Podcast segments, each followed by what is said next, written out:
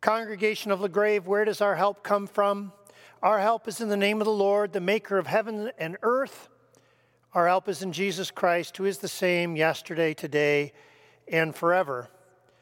Today, for his devotional, uh, Larry is going to be accompanied by Colin Murison on cello, and together they are going to play an arrangement of Of the Father's Love Begotten, that great old Christian hymn.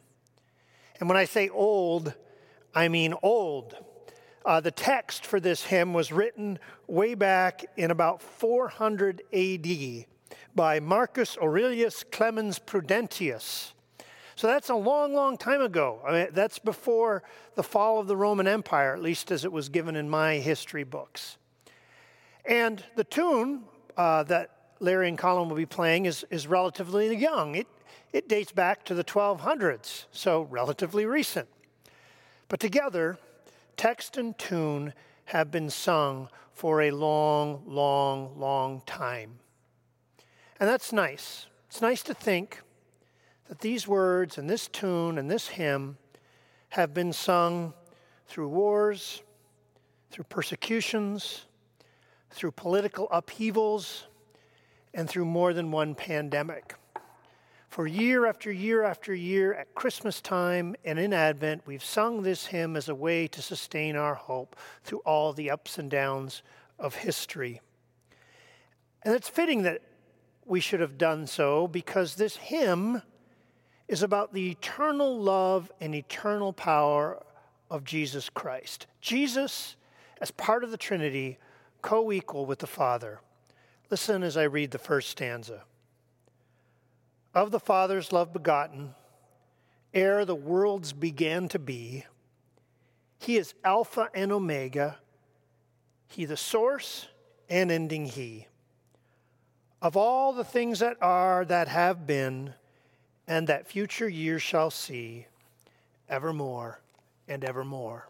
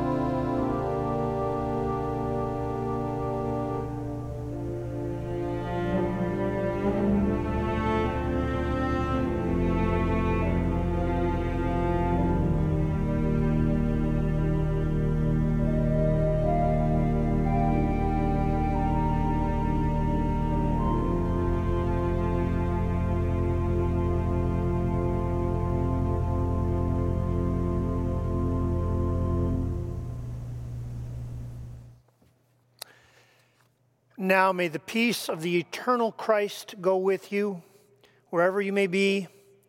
May he guide you through the wilderness and protect you through the storm. May he fill you with thanksgiving at the wonders he has shown you. May he bring you home rejoicing face to face again once more. Amen.